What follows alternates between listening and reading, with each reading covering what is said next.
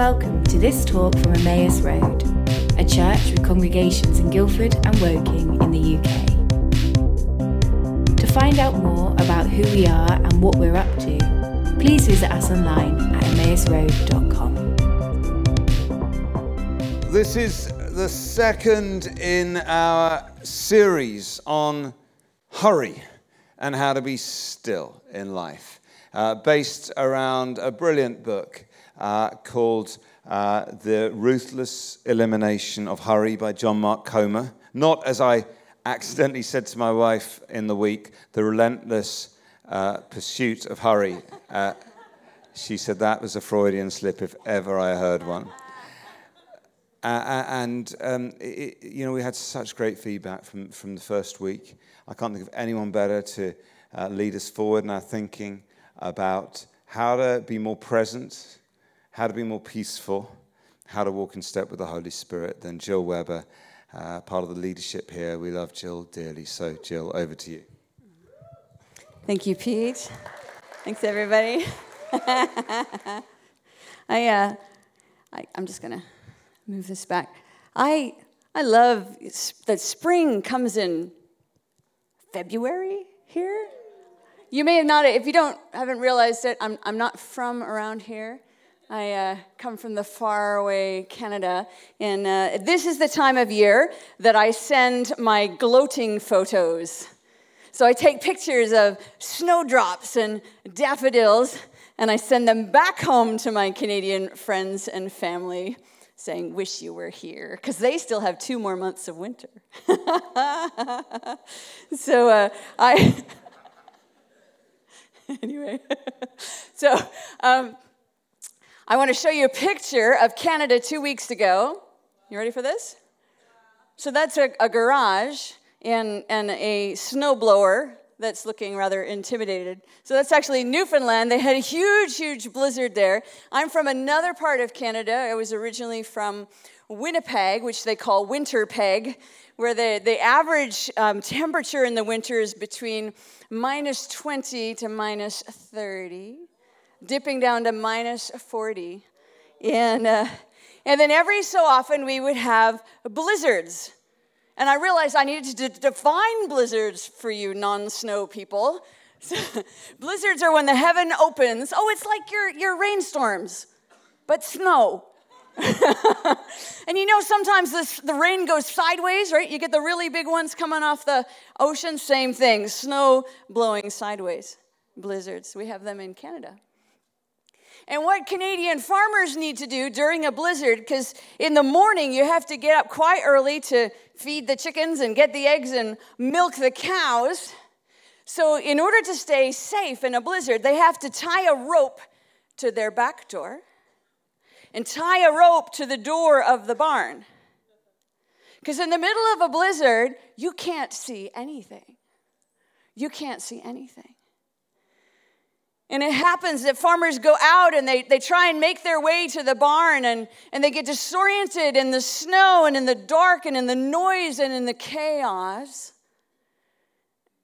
And, and sometimes they freeze to death in their own backyard.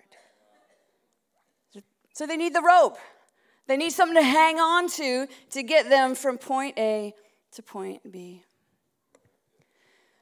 So I wonder how many of us feel like we're in a bit of a blizzard sometimes. You, you roll out of bed in the morning and you feel like you step into a flurry of competing demands and expectations. Anybody? Or, or you step into the office, probably this has never happened to you. You step into the office and you can feel the atmosphere in the room and you realize overnight a storm has blown in somewhere, somehow. And that if you're going to get through your day at work, you just have to batten down the hatches and hide in your office cubicle until it blows over. Maybe? And sometimes some of us were beleaguered by electronic white noise from our phones.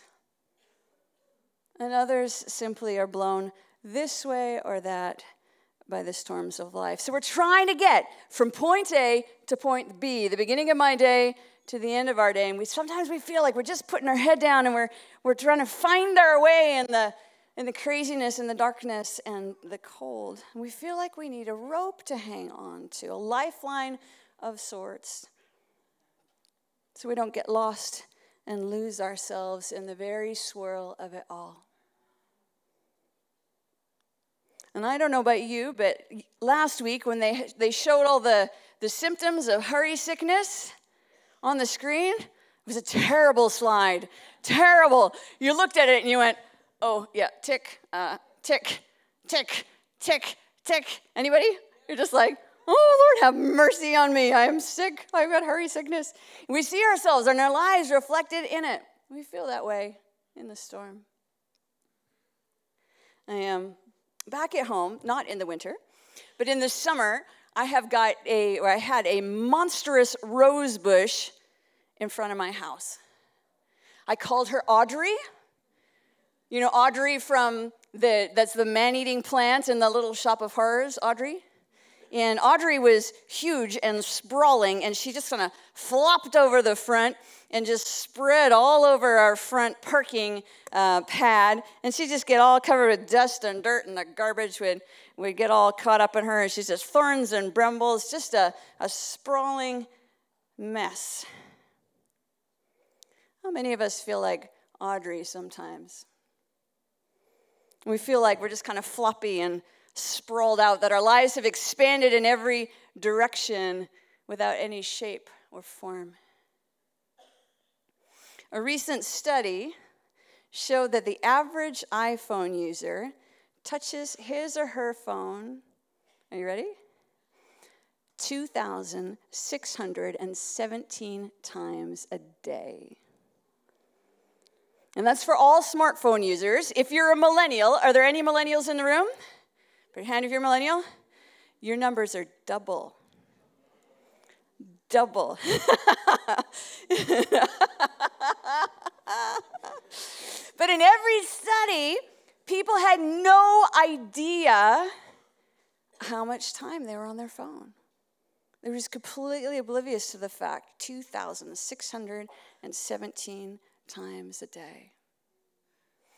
There's a book called The Demise of Guys by Philip Zimbardo. He did some research on the crisis of masculinity in Western culture. He's concluded that the average guy spends 10,000 hours playing video games by the time they're 21. 10,000 hours. What could you do in 10,000 hours? You could go and get your master's degree. You could become a concert pianist. You could become a guitar player like Peter Burton with 10,000 hours. and we're playing video games. Our lives are floppy and sloppy and sprawling sometimes. How many of you got to the end of the weekend and thought, did I do anything this weekend at all? Did I get anything done? And you try and remember, and it's like just this mist. I can't remember any of it. Time management expert Stephen Covey says this We get caught in the thick of thin things. Caught in the thick of thin things. We waste so much time. And how we spend our time, says John Comer, from Mark Comer, how we spend our time is how we spend our lives. So Kurt came in one day after having a wrestling match with Audrey the rose bush, and he was a little bit scratched up. And he finally said, Jill, you've got to do something with this rose bush. We just have to deal with it. I'm, I'm sick and tired of our friends being afraid to come over because they can't get up the stairs. and, uh, so I went out one day with my pruning shears, a little bit of rope, and we cut her back a little bit. We wrestled, but I prevailed. And, uh, and we tied her back to a trellis. And so the next picture, this isn't Audrey, this is her cousin, I think. But, uh, and it lifted her out of the dust and the sprawl and the mud, gave her a little bit of shape and structure so that her beauty could be revealed.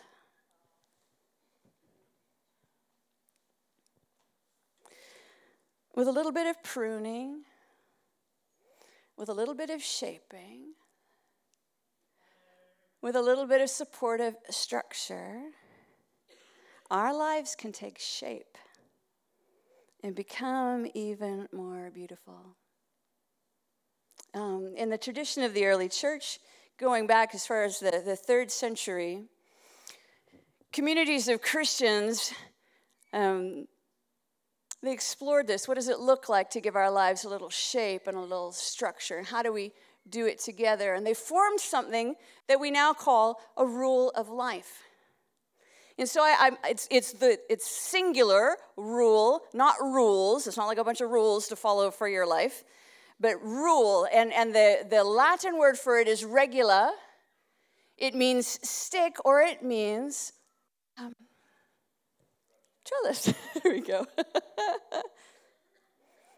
Spiritual formation educator Ruth Haley Barton defines a rule of life this way A rule of life is a way of ordering our lives or our lifestyle around values and practices and relationships that keep us open and available to God. Values, practices, things that we practice, things that we do, and relationships. So, simply put, a rule of life provides structure and support and space for our growing and our transformation, for our flourishing, not only for our lives, but for the lives of everybody that we touch. A rule of life is not a ticking, a, a box of things to tick. Tick, tick, done this, didn't do that, did this. That's not what a rule of life is. And a rule of life is not a measuring stick that we measure our own spirituality and our superiority or our inferiority off of other people. Rule of life is not a measuring stick. And a rule of life certainly is not another kind of stick that you beat people with. That's not what a rule of life is. Practices, values, relationships that give structure, support, and space as I, as I look back in my life through starting my early teens, I realized even before I met Jesus, I was on a quest for a way of life that works. How many of us are on a quest for a way of life that actually works? And, and for me, it wasn't sort of all of my life that was sprawling. It was just my waistline initially. I was just getting a little you know, plump around the middle. And I thought, okay, well, I, I need some support and some structure and, and some community around this. And I found it in Weight Watchers. so I had some structure and I had some support and I had friends and to do it with, and it, it helped for a season. And then uh, when I turned 20, I discerned, I, I, come to, I came to understand that I had a call of leadership on my life. And you know, 80% of leadership is personal leadership. 80% of leadership is leading yourself. And as soon as I realized that, I thought, oh no, I'm in trouble. I'm in big trouble. So I started to look around at how do I how do I lead myself? How do I bring shape and structure to my life? And I found Stephen Covey, and I don't know if he's famous here, but back in the North America, he was sort of the guru of time life management. I read Seven Habits of Highly Effective People and First Things First, and, and I realized that I could actually build my life around principles. And in the quiet, I could listen for what's, what's the most effective thing I could do with my time. It was the beginnings of a rule of life. And then I, I read a book by a friend of mine. I saw him in the Woking service this morning. His name's Andy Freeman. And he'd written this beautiful little book called Punk Monk, which, which described community rules of life, ways that we could walk the way of Jesus together and having a shared values and practices in this community together of prayer and mission and justice. It was part of my 17 year journey of, of being a new monastic or an urban missionary, whatever you want to call it, back in Canada. And we shaped a whole community around these common practices. You know that you've got common practices, a common rule of life here at Emmaus, right? Hospitality 100 parties in 50 days. It's your practice of hospitality. Prayer, we have prayer weeks in Woking. They prayer walked the whole town. right? Mission and justice. If we want mission and mercy and justice, that's a core practice for us at Emmaus. Just go over to the lighthouse. We get to practice it together. Common rule of life. Last week, Hannah read my one of my favorite scriptures, but she didn't read my favorite translation of it. So I'm going to fix it, and I'm going to read it this week. This is from Matthew 11, 28 to 30. Eugene Peterson wraps beautiful words around Jesus' invitation to us.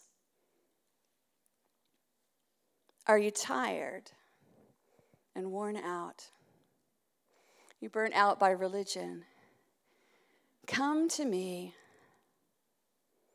Get away with me, and you will recover your life. Walk with me and work with me. Watch how I do it. Learn the unforced rhythms of grace. I won't lay anything heavy or ill fitting on you. Keep company with me, and you will learn to live freely and lightly. I love that, the simplicity of it. Walk with me, work with me, watch how I do it. I think most of us in this room probably would become would like to become more like jesus. Does anybody want to become more like jesus? Yeah.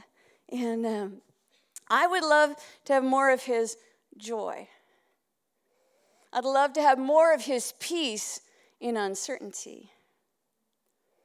I'd love to be the way he was a non-anxious presence in a room. The conduit of the love and healing of god. We want to be like jesus. And there's also, you know, there's, there's other folks in this congregation that I, I really aspire to be like as well. You guys are a really inspiring bunch. I don't know if you know that, but uh, um, one of them is, is Nikki Kahuzak. Nikki is absolutely amazing. Nikki is like an energy drink bottled up in a person, right? Anybody who knows her is like, of course, right. Nikki is, she is full of vitality. She's lean and she's strong and she's fit. You're running and cycling and swimming and racing. If you show up for a race and Nikki is there at the start line, just go home and have a donut, right? she's completely unbeatable. It's not going to happen. And I, I follow her on Instagram. Love to follow Nikki on Instagram. I sit on my couch.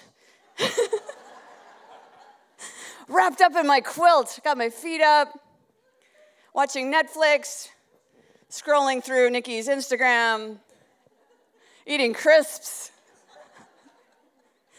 I want to be just like Nikki.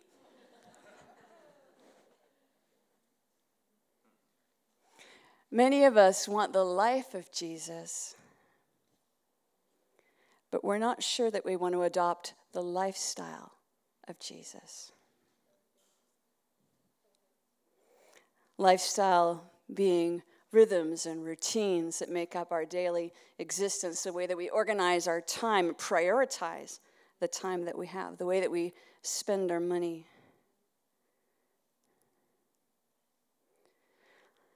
I want to live my life on purpose.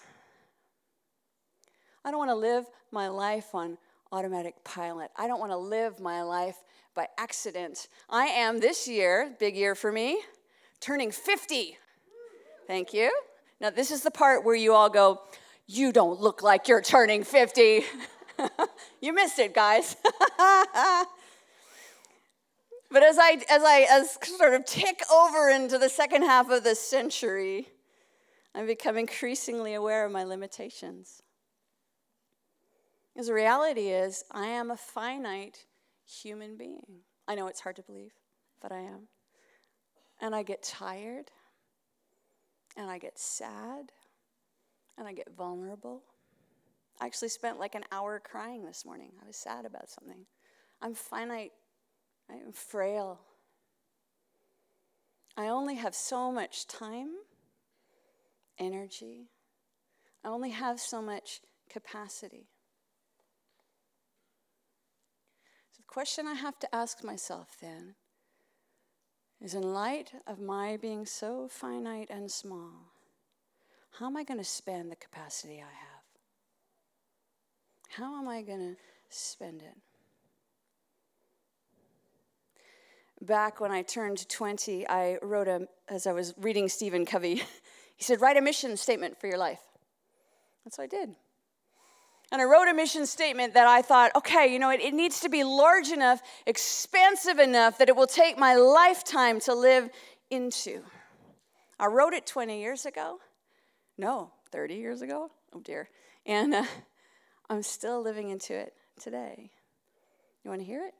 Yeah, you do. You do. Yeah. Here's what I wrote My life will be characterized by the presence and the personality and the purposes of God. My life will be characterized by the presence, and the personality, and the purposes of God. I want to live a life that gives glory to God.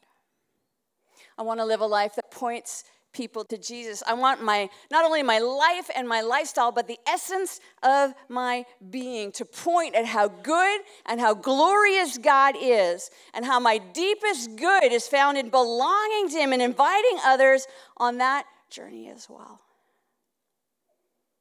That's what I want.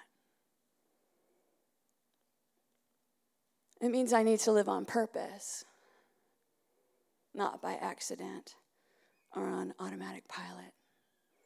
And a rule of life for me helps me. I've been living under a rule of life or with a rule of life for, gosh, almost 20 years now. And it really, truly is like a, a rope in the snowstorm and a trellis for me when things get floppy and sprawly. As Jesus offers us this, He offers us, He shows us a way of life that works. Jesus had margin. We learned last week from Hannah that Jesus was interruptible. That means Jesus had space in his day timer. I would have hated to have been Jesus' like executive assistant. I'm like, come on, Jesus, we got to get there now, and off he goes. Has anybody seen Jesus? Where? Oh, he's over there. You know, imagine trying to corral Jesus and keep him on track. But he had space. He had margin. He had time. Jesus would get up regularly, early in the morning, and go away to a quiet place to be with God. And that wasn't enough for him. Sometimes he would go away overnight or even for a few weeks at a time, stepping away from the front lines of his life to gather himself to his Father. Jesus had lots of long meals with friends. Can I get an hallelujah? lots of long meals with friends talking about stuff that really mattered. Jesus went to parties. He went to parties. I know. Yeah, little whoop there. Yeah. so much so, they thought he was a glutton and a drunkard. Who's this party going guy? He had space and time for people. Jesus lived simply. His life had room for God for loving God and being loved by God. And his life had room for others. He lived his life on purpose, and his life showed the goodness of his Father. And so, over the next five weeks, we just invite you onto a journey with us. And I say with us because we actually, as a core team, as a staff team, are, are going on the journey too. We, we have set out some spiritual practices for us as a staff to explore together. Some of us are going away to a monastery on a silent retreat on Tuesday. We found out that monks really like home baking, so we're bringing them some home baking. And uh, others of us have taken our email apps off of our phones, finding ways to make space. And over the next four Sundays, we're going to be exploring some spiritual practices that you might want to try as experiments. So, solitude and silence, simplicity, slowing, slowing down just a bit, and then Sabbath as well. Well, some teaching, and then in your collectives, there'll be some activities that you can try and you can reflect together on your practices. It's just an experiment. We're just going to try. I love the word practices because it means we can just practice. We're like, what could happen if we try something? And you're like, well, that didn't work. like, or that was terrible. I'm definitely not trying it that way again. Or, or like, wow, that was amazing. Here, I've got one spiritual practice. Do you want, do you want one spiritual practice? Little teaser that will change your life forever. You ready? Put your phone to bed before you go to bed. Keep your phone out of your bedroom. Guarantee 100% that will change your life. Anyway, just one. That's a freebie. But uh, so practice. Does it help? What's God's invitation? We're just going to take a minute or two.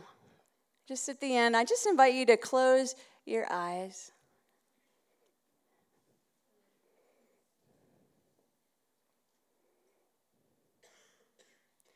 Some of us feel like we're in the blizzard and we're looking for a rope in the snowstorm. Others of us feel like our lives are floppy and sprawling all over, needing desperately some shape and some structure. Where am I?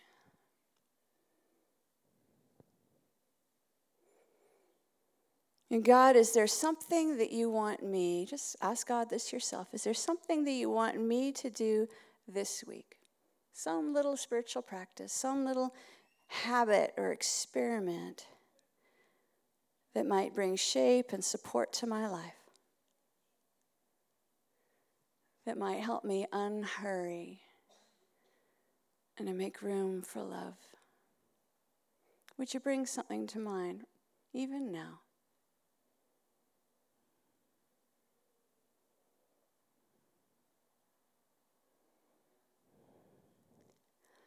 Jesus, we just we just say that we love you. We want to watch you and walk with you and learn from you. We want to discover you as our way, our way of life.